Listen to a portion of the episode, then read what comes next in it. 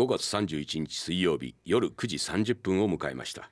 こんばんは藤村忠久でございます。そしてえー、こんばんは嬉野正道でございます。そしてこんばんはアルコールを摂取すると、えー、如実に太るということが分かり慌ててヨガに通い始めました。どうもふうこです。いいですね。アルコールを摂取。はいあれ？あのお酒をちょっと最近たしなむようにちょっとだけなりました、たしなめなかったんじゃないですか？たしなめなかったんですけれども。体質的に。体質的に。えでもあの本当にあの一杯二杯の世界なんですけれども、はいはいはいはい。ちょっと一杯二杯っていうか一口二口みたいな？うん一杯二杯いってんですか？一杯一点五杯ぐらいはちょっと人な飲めして。もダメだなんてなって言うと。私でもカシスオレンジしか飲めないんですけど。いやまあまあカシスオレンジなんて誰と飲んでるんですかね。わかりませんけど。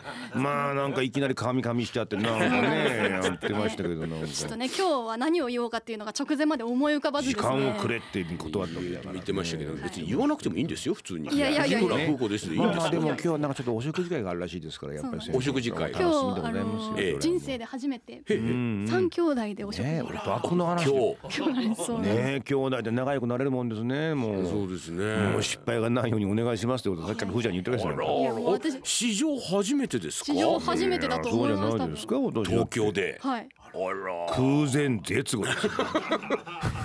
それ誰から？お誘いになったんですか？それ私の実は風子さん私があのお姉実はちゃんにお電話そうだあのダメでもともとで。まあでも、あの絶対断られると思って、ええ。あのまた来月行くけど,、食事でもどうだいなんて言ったら、うんあいいねって帰ってきておあマジかと思って断られると思ったらあマジかっていう展開になってなのでだからちょっと二人だけだとちょっとまた喧嘩しちゃう気がして。喧嘩なんかなんかしませんね全然。そして弟。ちょっと弟にも声かけてみるねって言って弟にも声をかけ弟も。そしたらお弟もあおちょっと仕事に遅れるかもしれないけど行くわってなって。あマジかみたいな。あれあれあれあれですよねええごめんなさい。私そうですか。私誘われなかったですけど。あそうそうそう。そうあなたもいるのにね。いやでも私ねちょっとちょっと今日私も飲み会ありましたんでああねちょっといけないんですけど。あなたが言ったところでね。あらそういうね。ちょっと三人でっていうのはね興味深いからまた来月ねちょっとどうだったかっていうのはえーどんな顛末だったのかっていうのをねやっぱり殴り合いの喧嘩になったのか。そうなりませんよ。やっぱり2対1になったのか。2対1になったのか。まあこれだからふーちゃんの方から誘わなければ多分実現しえなかったであろう会合ですよああそうねです。まあね私だけねまだ大阪にいるっていうのもありますね。ありますからねそうですか、ね。まあ少しずつそうやってね、えー大人になりつつ。いや全く先生そう本当少しずつでいいですよ。頼みますね。あんまり早急にねなんか急に接近しようとかねねやめてほしいですよねなんかね。うん。うん。加工生産しようとかいやいやいやいやそんなつもりはないんですないんですよねそんなつもりはないんですよもう一センチでも寄れればいいうん、ご飯でも食べてっていうことでいいんじゃないですか。はいはいはいそうです元気かいなんつってうんまたお姉ちゃんもねお仕事始めたばっかりですからね違う仕事をねそこら辺のところも、ね。えー聞いてあげて、はい。えおめえが偉そうに言わねえと。えそういうのってさ みたいに。いいとカチッときますから。ダメですよ。まあいいアドバイスでしたね。まず聞いてあげるっていうこと。でそして聞いた後に共感する。共感する。そうかだよね。だよね。だよねがあって自分の意見を言うそうそうそう。だよね飛ばして自分の意見ってもう反対になっちゃうからね。いけません そうですねんこれがです。そうです。ね人間は共感されたいですからねちょっとねメールがねあメールが来ておりまして、あの前回のね、あのいろんなお悩み相談の中で、えー来た方のアンサーでございますね。はい。えー。続編ですね。はい。参ります。はい。えー、風呂からメールさん。藤村嬉野亮先生。風子さん先日はアドバイスありがとうございました。危うく清水の舞台から転落死するところでした。そうですね。愛情と関心を持つことを勘違いしていました人や身の回りのことに興味関心を持ち観察してみます。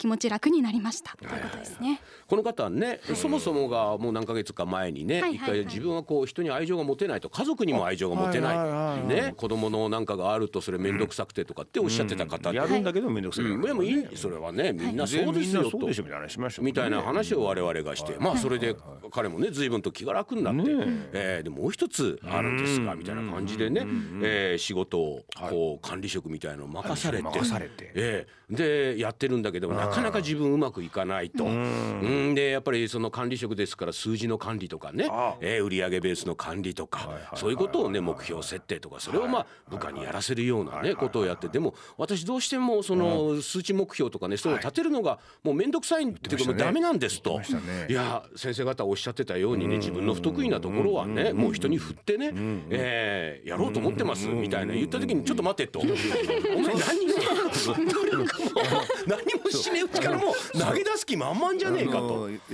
やれないことやらないとかその他人に言うとか言うけど言うけど、そそこではまたそこではまたそこまでのことは俺らやってないと。白旗あげちゃダメみたいな話しましたよね。ねそれでいや私もね清光の舞台から飛び降りたつもりで、えー、そういうふうにねもう自分らしく生きたい。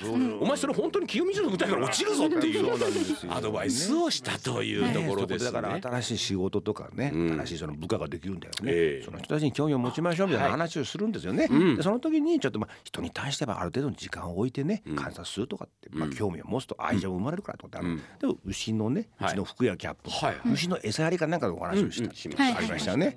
その方もちょっとその話を聞いて気持ちが楽になったということで。あのあれですね。まあ要は人に対して常に愛情を持たなきゃいけないのかと、はいはいはいはい、だから愛情の裏返しで憎悪に行ってしまうみたいなところがあると。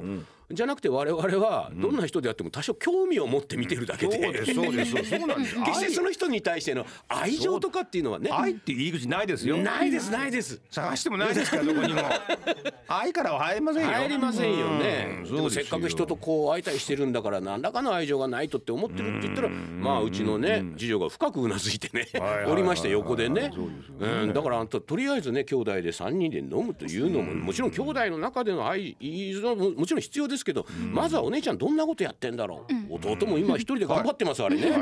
そういう関心事でいいんじゃないのかっていうところですよ。それをそういうふうに関心事で聞いてるとうわそれはなかなか大変な仕事だな。もしくはあそれなかなかあれじゃないの。ちょっと楽そうでなんかなんかいいじゃない。楽しそうじゃないっていうどっちかの感想とかねそういうのがあるわけですからね。それに対して自分がアドバイスしようとかね。私が何かしよう。力になってあげようなんていうのは。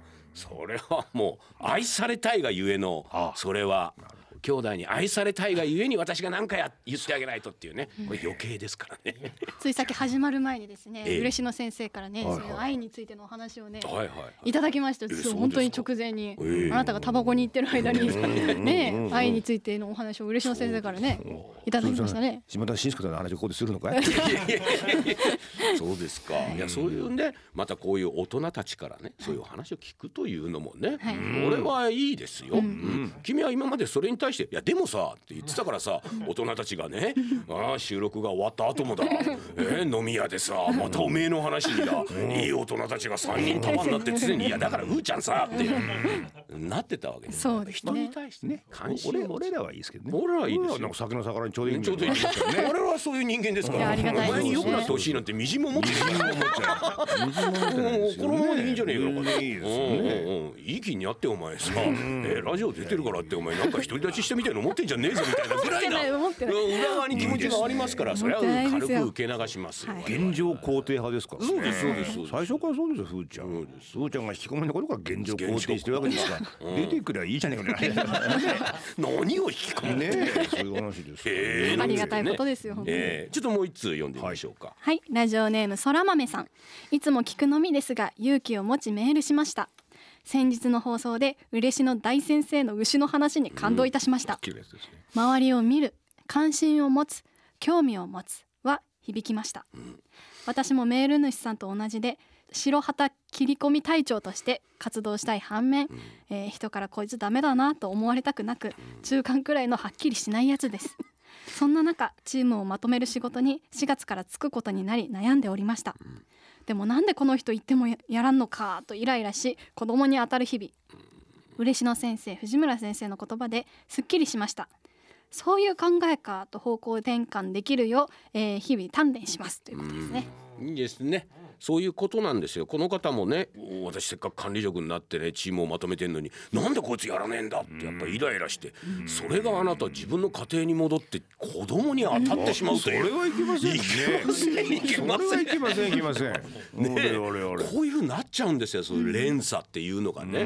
自分の思い通りにならないということに対して。で自分は責任ある立場なんだからって思っちゃってるところがねこの出発点がね厄介なんですね。で自分では向かないって分かってるくせにそれを無理してやろうとするからそれはうまくいかないですよ。やっぱなんか勝手になんかこう決められた入り口があるみたいにみんな思い込んで始めるからどっかに無理が溜まっちゃってなんかやけを起こすみたいなことになっちゃうんでしょうね。愛っていう扉入り口がないように。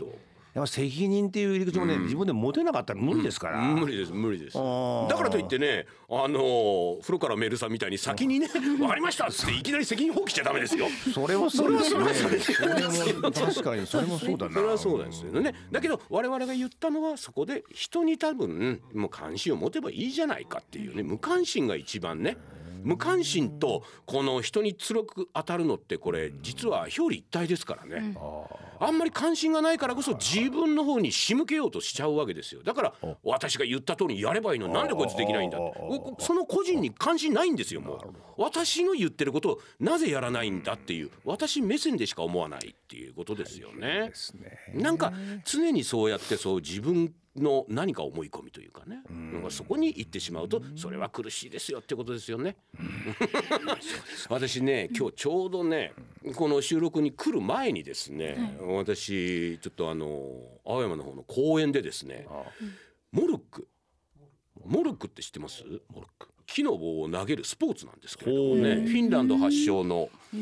それに誘われましてね。そんな悠長なものに誘われたんですか？あの西田次郎に雨降ってましたよ。雨降ってました若干雨降ってましたけれどもまあ富士山多分これモルックすごいでこの富士山できるでみたいなモルック協会の理事の方までいらっしゃいましてですね。なんかで見た気がするんですよ。あそうです地味なやつ、ええ。うんうんうん、実はね「水曜どうでしょう」のファンの方からが熱心にやってて「モルックどうでしょう」みたいなねチームまで作って割といいところまで行ってるらしいっていう話は昔聞いてて。ででも私一切ルールも知らずにでもまあ次郎ちゃんがそこまで熱く言うからちょっと一回行ってみようかな。先ほどプレイしてきましたね私、えー、やってきたんです、ええ、あの簡単にルール説明しますとね、あれやっぱりねフィンランドあの森の国ですから、ね、木なんですよね、あれ多分ねコッパを並べて遊んでたんでしょう。そこからルールができたと思うんですけどね、まあボーリングのピンみたいにまあこうね向こうにねまあ3.5メーターぐらい向こうにですね固まって木が立ってるんです。何本ねこう固まって。そこに番号書いてるんです、うん、1から12までの。うん、で自分もまたこの棍棒みたいなのを持って。棍棒持ってる棍棒っていうかまあちょうど投げやすいぐらいの、あの筆入れぐらいの大きさの、なんかでかい中ジョッキぐらいの大きさの。あそういうやつ。ビアグラスみたいなね。円柱みたいな。円柱みたいな。あれを持ってねまあそれに当てていくわけですよ。で円柱のボーリングみたいな感じ？そういう感じですね。で当てて、基本的には倒れた数。倒れた数。で1点2点3点4点。あるじゃないですか。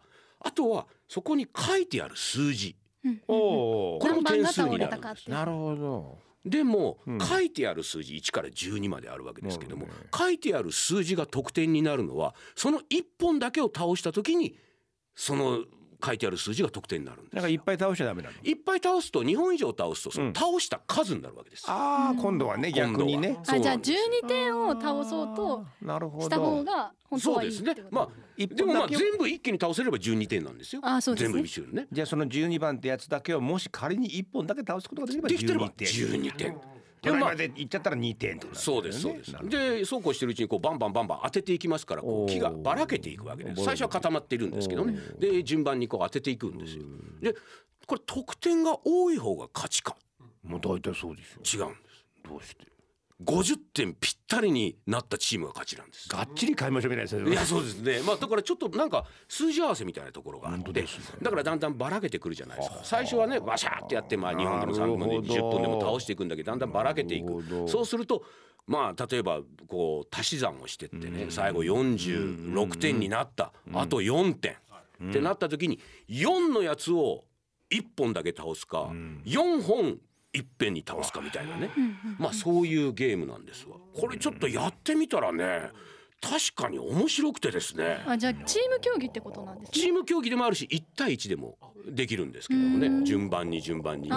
まあビリヤードみたいなあ感じでもありますよね。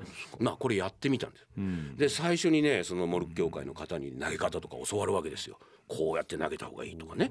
まあそりゃそうだ。私基本に一応忠実ですからね。あなるほど。こうやって持って。なん。でこうしっかりと目標を定めてまっすぐ投げるみたいなことやってたの。そしたら西田次郎がね彼も1回だけやったことがある、うん、で僕を誘ってくれた、うん、西田次郎が「藤やんな、うん、あんまりそんな考えんでええで、うん、10番あれ当てるわ」彼何も考えないポンとその投げ方も何にも考えずにほっと投げるんですよ、そしたら見事に1本だけ当たるんですよ彼は。西田次郎曰く、これをねこうモルックってのはこういう競技だと思って、その投げ方からやってるとガチガチになってね、競技は楽しめんと。もう自分の感覚でほんっても何気なく投げればいいんやみたいな。言われてそっから私もなるほどと思って自分が思ったように投げ始めたで最初1ゲームその理事の方と1対1でやったらまあ当然ボロ負けですなかなか倒せない、うん、2回目西田次郎その理事の方、うん、私と、うん、あの3人で、あの対戦したんですよね。巴戦。やったんですよ、僕意外といいところ行って最後遠くにですね12があったんですで僕あと12点取れば50点だったんですうん。で何にも考えずにボーンって投げたら、うん、そっから私12点ボーンって取りましてね。まず勝ちまして。その後に西田次郎と1対1でやっても最後遠いところに3点が1個あるんですよ。ポンって投げたらもう当たっちゃって。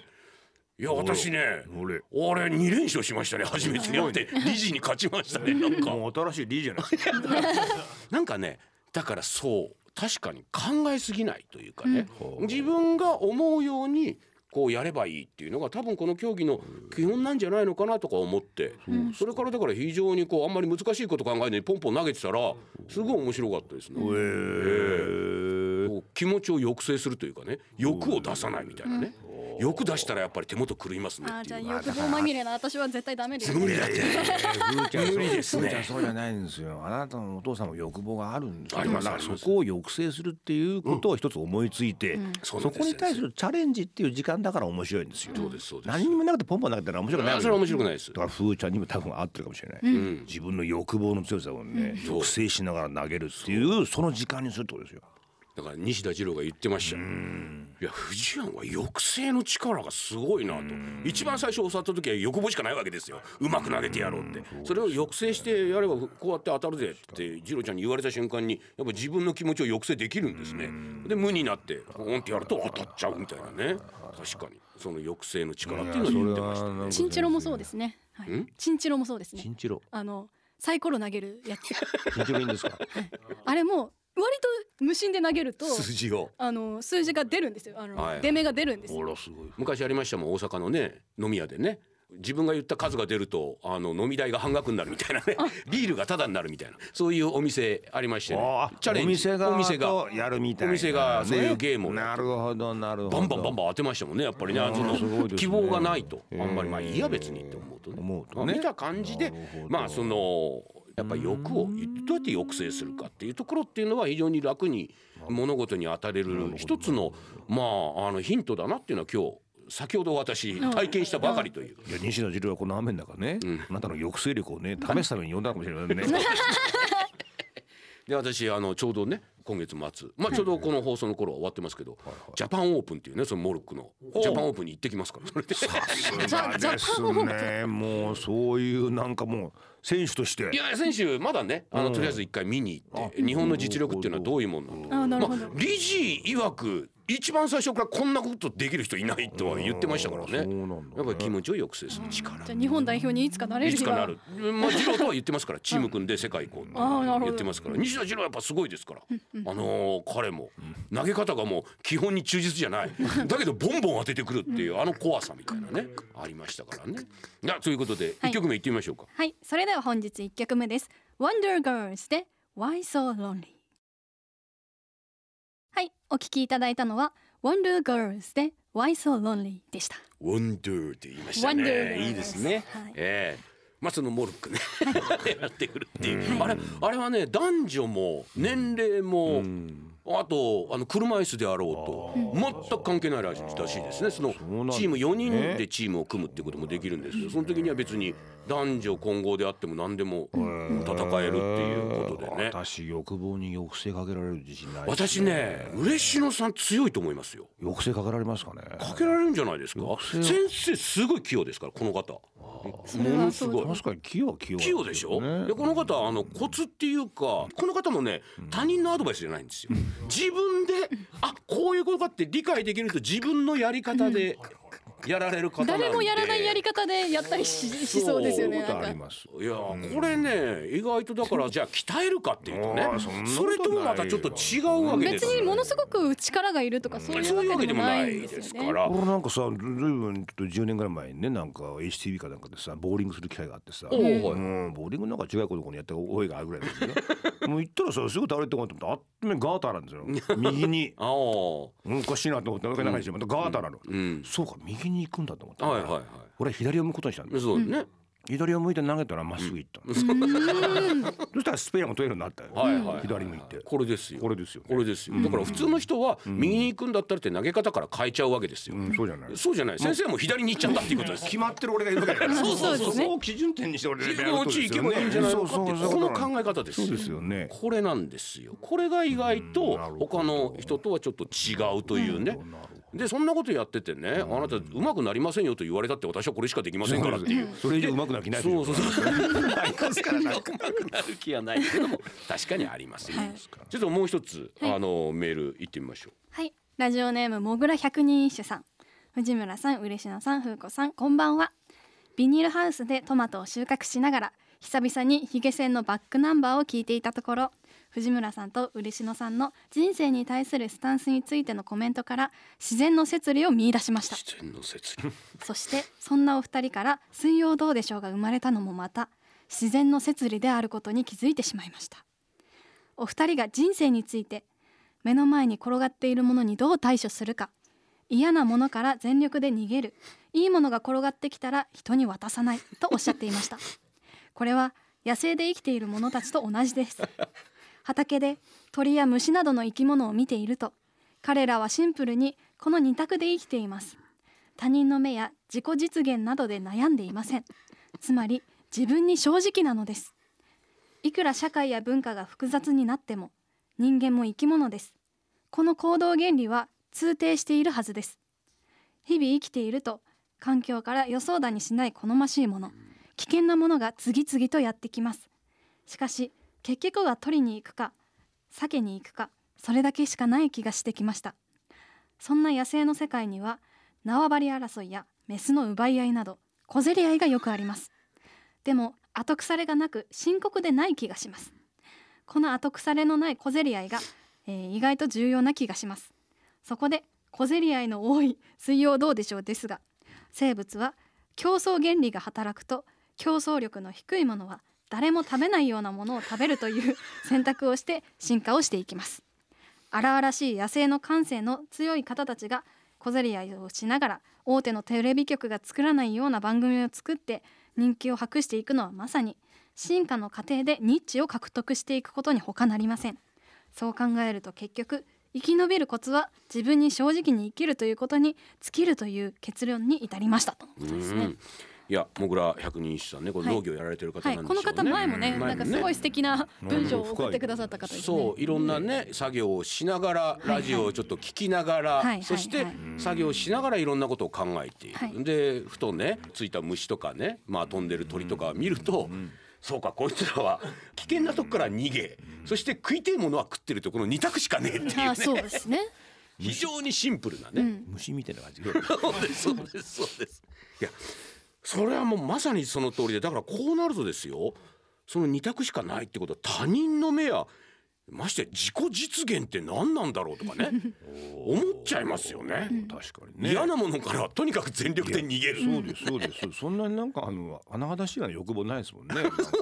まあまあ人よりは若干いいところにいたり ありますよね。ありますありますあります。そのぐらいです。まあそれはなんかね普通の動物たちもきっとあるんじゃないですか？なんかあのあのオスよりもちょっと羽をもうちょっと伸ばしたいとか。日当たりのいいところに行ったから。そうそうそう。あそこの枝ずっとあいつ止まってやがるな。ますよ、ね、こういうところに多少の小競り合いはあるわけ。ですよ。ちょっとお前どけと。それはあるかもしれない。後腐れはないですよ。後腐れはない。これつまりですねその小競り合いで済むっていうのは、逃げるかそれともそれで何かを得るかの二択しかないんで小競り合い続けてたら得ることもできないし逃げることもできなくなっちゃうじゃないですか。勝ち負けを私有を決するまでなんとかしないとそのものが手に入らないしもしくは食われてしまうというこの究極の二択になっちゃうわけでしょ。でも小競り合いでありますとで基本的に逃げるか取るかどっちか考えてないところであこれもう違うとこ行った方がいいなと。いうことで早々にですね捨て台詞だけ残してるのも覚えてるよ。っつって捨て台詞だけを残してね早々に違うものを食いに行くというね、そういうのありますよね。ありますありますあります。熊さんだってやっぱりね、あの木の実なんか食うじゃないですか、はいはい、ああいうものを食べるようになったんで、彼らはやっぱ存続するのが長くなったうんそうです、ね、ことありますよ。そうです俺はなんかこう生き物をね、まあ、人間を襲いますけども、基本的にはなんか動物が食ってますから、うん。そういうふうな食生に行くっていうのは進化のやっぱそうですよね、だからそういうふうに、えー、ある一定のものをねねえ。ー、雑食ではなくてある一定のものをお借りして食うってなりますとですねやっぱりこれはね個体数も少なくなっていくし最終的には絶滅の危機ね瀕するっていうことはございますよね。そう。これもだから人間も全くね今ちょっと同じような状況に行っちゃう可能性危険性っていうのは昔からね面々とあるわけじゃないですか。やっぱり小競り合いで済まないというね。済まないね。済まない。こうなるとですね私有を決さなければいけない。負けられないってなった時にねこれはもうきついですよ。俺は我々はだからニッチな部分でねあの彼が言う通りねニッチな部分で人が食わないものを食ってやろうっていうね。我々だってねニッチを狙った覚えないですよ。まあ確かにね。結局なんか我々がやりたかったことは割と人が食わないもんだったってい やそうでしょ。そうでしょ？だから 結局そうなんだ狙ってあげての。だから図らずも人が食べないものだったってことですか？図らずも人が食べないものが意外に好きだった あったってことはないですか、うん、それもそれもそうですよ。みんなが好物っていうのはねやっぱりみんな群がってますから。テレビ作るにしてもねいや同じようなタレントさん、えー、彼が出てくれば面白いなんつったらみんなそれ群がってねやるじゃないですか、うん、違う違う、うん、全然誰も見向きもしないようなねものの中で彼らをどうやって調理してねちょっと食えねそうなもないものをねちょっといろんなね北極圏とかいろんなとこ連れてくとなん。か肉も熟成するわけじゃないですか。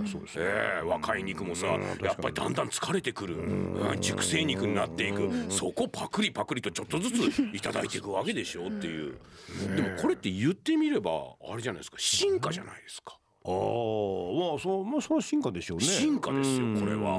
だみんな進化しようとしてないから、食わず嫌いで全部いろんなもの終わってるんじゃないですかね。なるほど。うん、ってことは進化しようという意思は、うん、あどこを目指すってことですか？だからこのニッチなところとやっぱり人が食わないもの、それから人が住まないところ。人が群がってるところにはもう興味がないっていう、そういう意思ね。そうそうそう。だって飽和しちゃうからね、そこは生,、命体としてやっぱり、だから多分ね、あのてめえで毒を持ってね。あなんか虫かなんかをねパクッと口を開けてずっと待ってる植物とかね。いろんなのがあるじゃないですか植物の中でも。いろんな進化の仕方を遂げてって。我々は深夜バスに価値を認めて誰も競合がいない深夜バスで 夜の王になるんだからやってたんですからね。深夜バスを敵とするっていうね。という新たなね人間でもないものを敵とする。そうそうそうそう。勝った負けた言ってましたけどどの辺で判定ない。土俵にね上げちゃってねバスだ。電車だってことで土俵に上げて彼らに勝つんだなんつってさ。全部勝手にですよ。勝手にです我々は勝手に言ってあんなところでねテレビ番組がね成り立つなんて誰も思ってなかったですよね。そこに我々は進化の道筋を見たわけですよ。誰もあの道をこうね枝分かりして進んでいない。そうでしょう、え。ー、しかも深夜バスに乗れば正気があるって別に思ったわけじゃない。たまたまあれに乗って移動するしかなかったからあれ乗ったんですけどそっからなんかですよね。そっから。なんかこうしがみつくようになんかこうかじりつくようになんか命名が何かを言い出してそうそうだってここの中で生きていくんだっていうね。そういうことありました餓心昇胆しながらねなんとかここで面白く生きていくんだっていうね。あれ餓心昇胆だったんですよしながらですよ。いや確かにそうかもしれない。そこにあの人類が見ていなかったなんか一筋の巧妙みたいなものがね我々がそれにね4人がねはい。あー細い糸をですよ。こう登りながらね。ね。えー多少ね足毛にしながらでもちょっとうん登っていこうとする誰も見っててるのに仲間割れしてるでしょ？承認欲求なんかゼロですよ。ね誰がねあのマレーシアの小屋の中であんなことが起きようとっていうね、そうですね。そうですよ。いやだからその点で言っても他人の目でどうのこうのとかね自己実現。いや逆に言えば他人の目相当気にしてると思いますよ。なんとかなんとかね自分だけはこうねいい風に見てもらいたいみたいなそれねはありますね。それはカメラを意識して。って。それはいうそれそれははあるじゃないですか。少なくとも4人の中ではどうにかなりたいとかあります。からなんかこの中の誰そうです。誰かよりはそう。優位にいたい。誰か4人の中だけだとありますか。らうん、優位にいたい、そうです。それはありますけれどもね、うん。それはありますけれどもだから我々別に全然ね他人の目を気にしていないわけでは当然ないし、ね。ね。えその中でやっぱり欲っていうのも当然あるんだけれども。欲まみれですよそうだけど決して群がらないと言いますかね。おかしいですねあなたと二人でね、あなたがなんかねあの視聴率10%取るんだと、ね。でも敵はライバルはね、あの札幌の局じゃないんだと、横浜のねキー局なんだって、言ってる割にはねそのバスのとかなんかで あさっての方にどんどん言ってるところは、ここがやっぱ進化ですね。ああそうですそうです。そうなんですよ。そこでね本当に普通にね真正面から戦うような、ね、そうですそうです。そういうことではないんですよ。それはコッパみじんだと分かってますみじんって分かってる。じゃないですか戦うんだけそうど戦うんだけど戦そう土俵をずらしていく。っていうことなんですよね。負ける気はやっぱりしなかったとか負ける気はなかったですよねね。そうですそうです。向こうが大体戦ってないんだから。そうですそういうことなんですね。そういうことをやりながら我々は、えー進化を続けていくっていうことを、この大倉百人一首さんねトマトを収穫しながらいろいろと考えていただく農業とかやってね植物と一緒にいる時間が長いとねいろいろ発見があるんだなって僕なんか思いますねこういうの読むと。思います思います。本当に洞察されてますもんね。そうですそうです。彼なんかね非常に。ねそれはそうでしょう。やっぱり自分の思い通りにねならないものばかりじゃないですか。そねの野菜にしたって丹精込めたところでなんか一気にねあれって分かんない時に気候の変動で一気にしおれちゃったりとかね枯れちゃったりあるわけでしょ？はい。それをなんかもう内包していかなきゃ自分の中でねはいはいどうしようもないですからそれは。そうですよね。うんそれは最後笑っちゃうしかないですから。なるほどなるほど。さてとなんつって。そうですよね。言うしかないですから。どうしますかねうん。これをぐちぐちぐちぐちねね自然のことを恨むだ、えー昨日ドアを閉めなかったとかね気温がちょっとあれだとかっていうの。ねえ。いつまでも悔やんでるとね。ね修練の場ですね。うん。ねね さてなんて言うしかない。っていいうことですよね。えそういうことでね、あの村井百日またね、自然の中で見つけたっていうものがいろいろあればね、えーまたぜひお便りください。はいお待ちしてます。ね。じゃあ二曲目いきましょうか。はいはい。はいそれでは本日2曲目です。FX で Four Wars